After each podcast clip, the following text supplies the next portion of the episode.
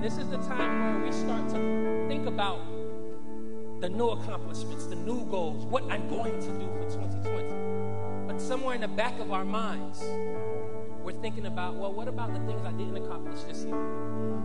What if I would have just did what I said I would do in 2019? I'd be in a better place. And then there's that concept of what if that can be dangerous if we let. Because rarely, when we think of what if, do we say, well, my life would be worse. Most of the time, when we think of what if, it's, well, my life would have been better if I took that opportunity. What if I talked to that person? What if I didn't make that mistake? What if my life would be so much better? However, I beg to differ. I, I want to switch that a little bit. What if there was a ram in the bush? Every time you made a decision to follow God, even though the sacrifice was unbearable. What if there was a cave of Adullam? When, when, when you were hiding and running and it seemed like there was no one there for you, but there was misfits and rejects in that cave that became family and friends. What if there was an angel? Every time you were obedient, even though society threw you in jail, rejected you, threw you in a fiery furnace, what if that angel protected you and you weren't burned and you were free? What if, but on the other hand, what if you didn't do what God told you to do? In fact, you ran the opposite direction. What if there was a whale waiting?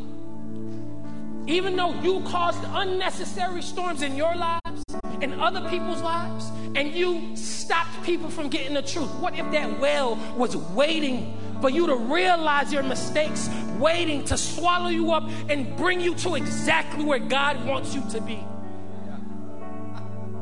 What if, when you were your, at your thirstiest, that's when God told you He was living water? What if, when you were at your hungriest, that's when God said, I am the bread of life?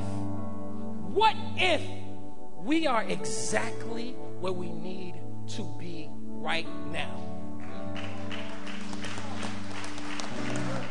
Our Bible tells us we serve a God that has no end, has no beginning. He's outside of the realm of time. We serve a God that knitted us in our mother's womb, made us fearful and wonderful. We serve a God that knows our thoughts, knows our words before we say them. We serve a God who knows our desires. We serve a God who lights our path. We serve a God who loves us because we are his children. So, what if before the foundations of the earth was laid, God knew the decisions you would make.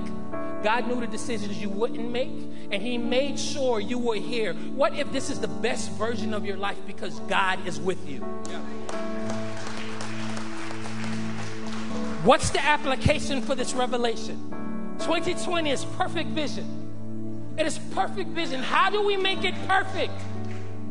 We have to realize perfection is not a concept, it's a person. Perfection is Jesus. And if we're going to make this year perfect, we need to live in God's will. And how do we live in God's will? We realize God is Emmanuel. He is with us. The small, still voice that tells you to go, listen. That small, still voice that tells you to stop, listen. That small, still voice that tells you you are exactly where you need to be, listen. In 2020, we're not worrying about the decisions we should have made it. We're not worrying about shoulda, woulda, coulda. In 2020, we are operating knowing that God is with me, and wherever I go, I take dominion. Wherever I am, I am the representation of Christ. Whatever I say, it's grace. Whoever I interact with is who I need to interact with. Wherever I am, God is present. 2020, we realize the enemy has been defeated. Everything he thought he was going to use to break us, God has used for victory.